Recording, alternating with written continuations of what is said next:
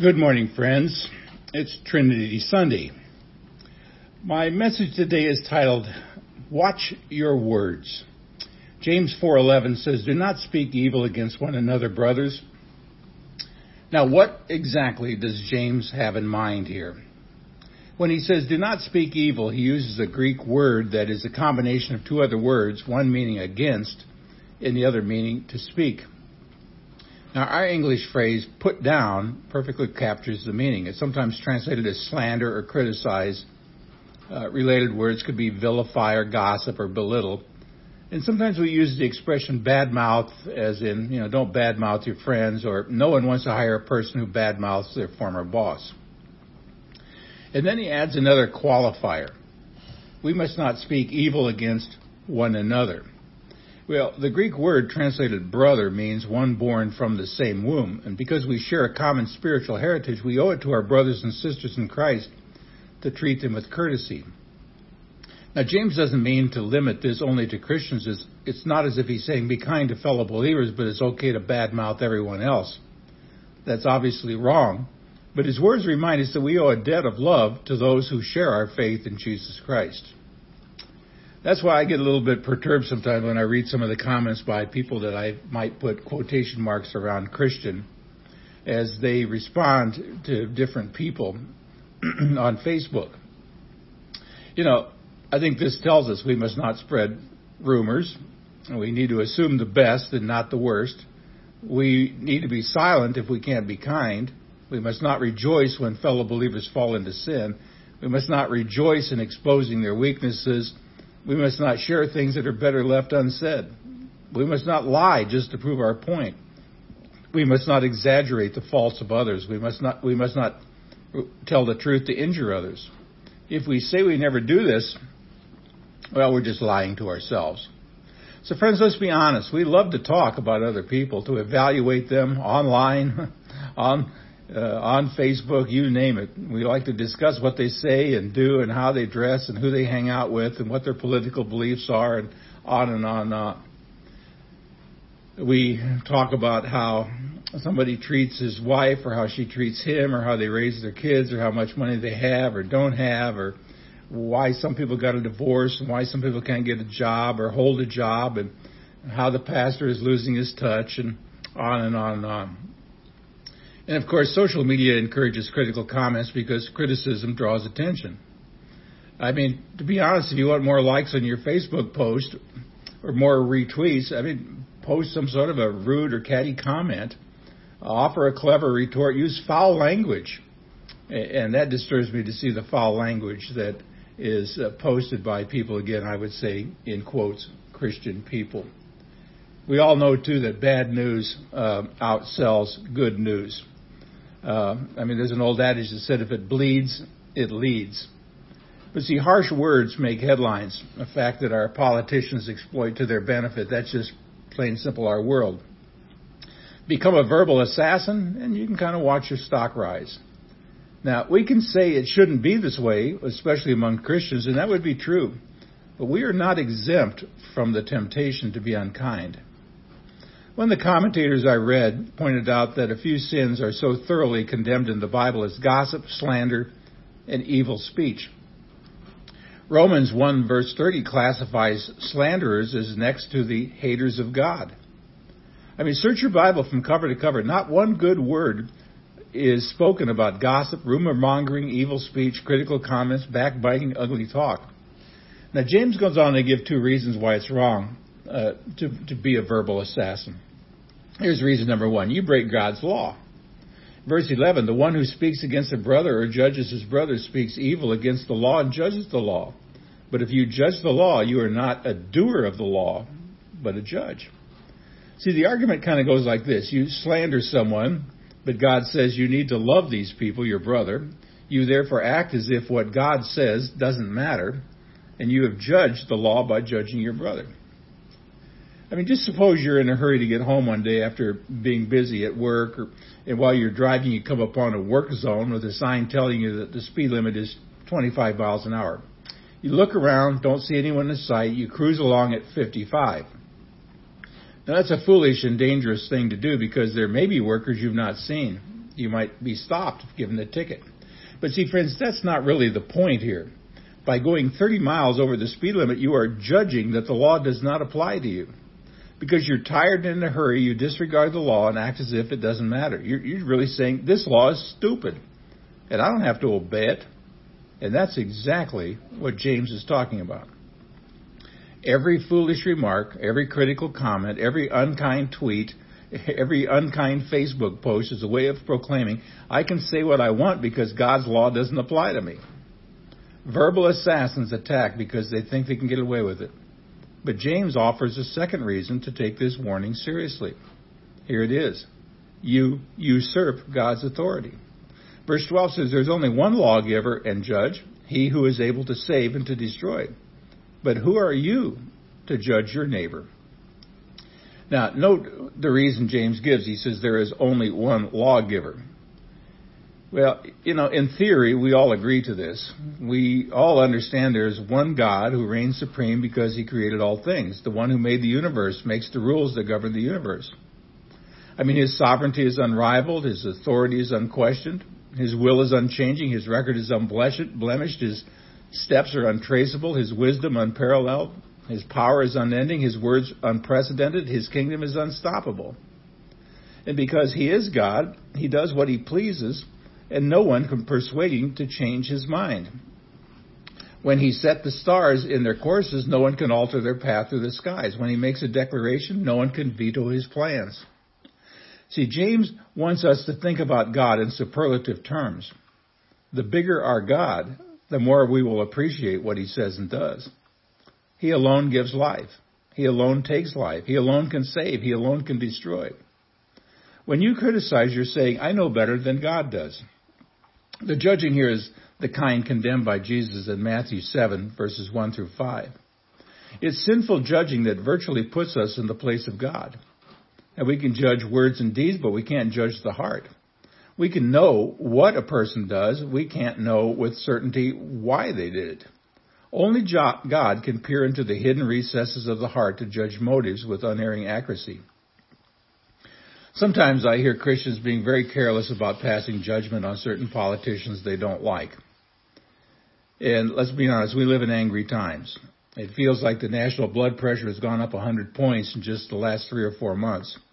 It's easy to listen to a leader you don't like and quickly declare that so and so can't possibly be a Christian. Well, to be clear about it, it's perfectly possible to claim to be a Christian and yet not know the Lord. But that warning is not given so we will judge politicians we don't like. The warning is given so that we will judge, guess who? Ourselves. Make sure you know the Lord and let God take care of that politician. It's not my job to determine who goes to heaven. That's God's job. As someone once said, I'm in sales, not administration. Uh, I've been reading some biographies lately, and uh, not long ago I read American Caesar. It's the biography of General Douglas MacArthur. And the author quotes from MacArthur's speech in September of 1945 at the surrender of the Japanese forces on the USS Missouri. And buried in that speech are some kind of prophetic words regarding the future of war in an atomic age. Let me just read this to you. He wrote, We have had our last chance. If we do not now devise some greater and more equitable system, Armageddon will be at our door. The problem basically is theological and involves a spiritual recrudescence and improvement of human character that will synchronize with our almost matchless advances in science, art, literature, and all material and cultural developments of the past 2,000 years. It must be of the Spirit if we are to save the flesh. You know, those words seem as true today. I mean, warfare has not ceased. Armageddon, at the end of time, still at our door. But I was really struck by that phrase. The problem, basically, is theological. What causes hatred between nations? Why do we brag and strut and threaten to rain destruction on each other? Why do the nations rage, rage, as Scripture says? I mean, for that matter, why do marriages break up? Why do families fall apart? Why do churches split?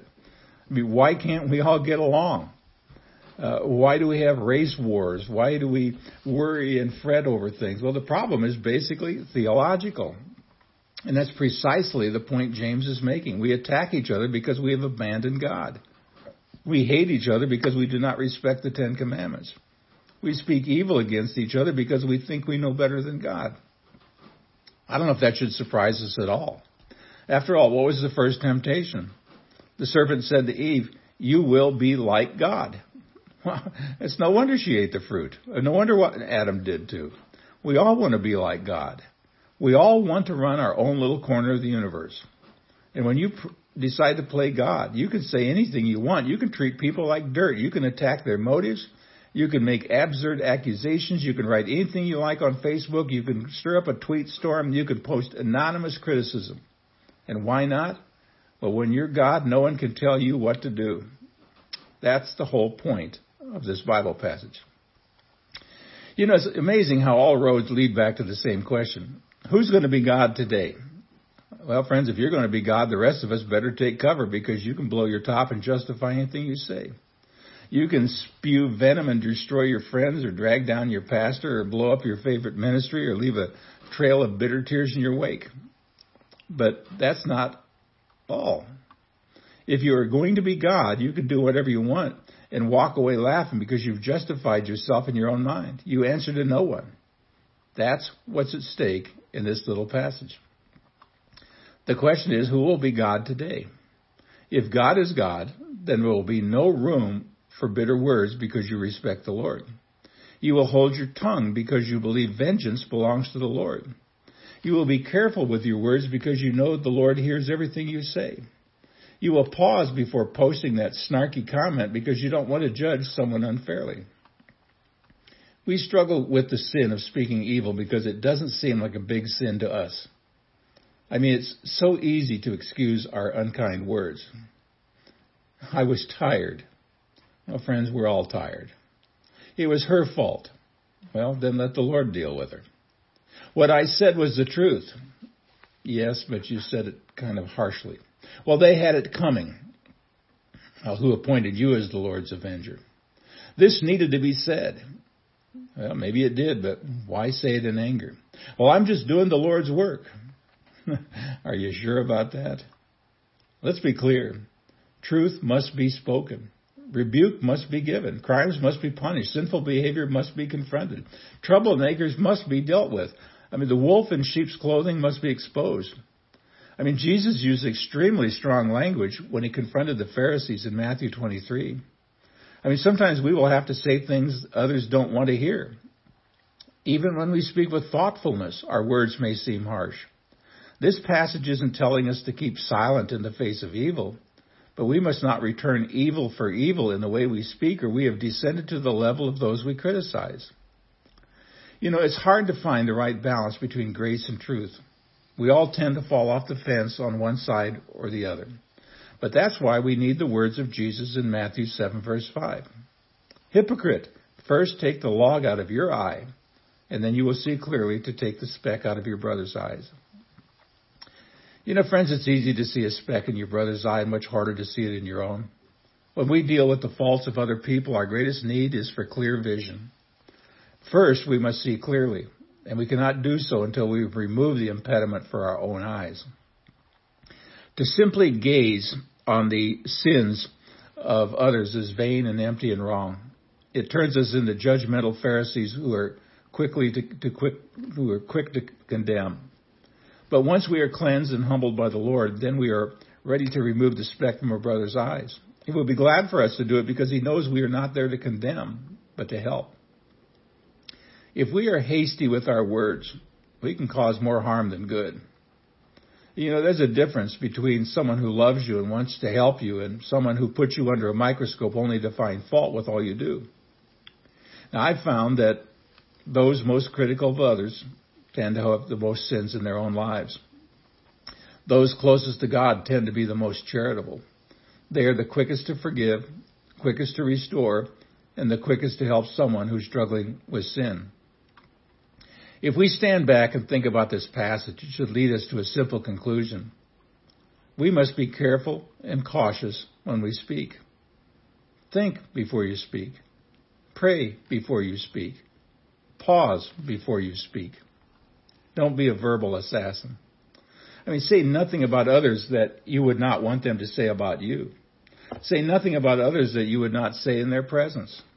Most of all, say nothing about others that you would not say if Jesus were standing there watching the conversation.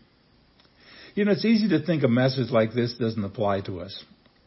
Maybe some of you actually thought that as you've been hearing these words, or we think it only applies to us a little bit, but we know someone who needs us a whole lot more than we do. Well, perhaps it would be helpful if you gave this message uh, to your spouse or a close friend and asked, how much of this applies to me? I mean, that could be pretty risky, but it's also a path to new spiritual growth. Friends, we will never control our tongue on our own. We need Jesus to help us. We need the Lord living in us, and we need the Lord living through us. He alone can tame the tongue and replace the smell of brimstone with the fragrance of heaven. Until next time, see the vision, live the mission, feel the passion. God bless.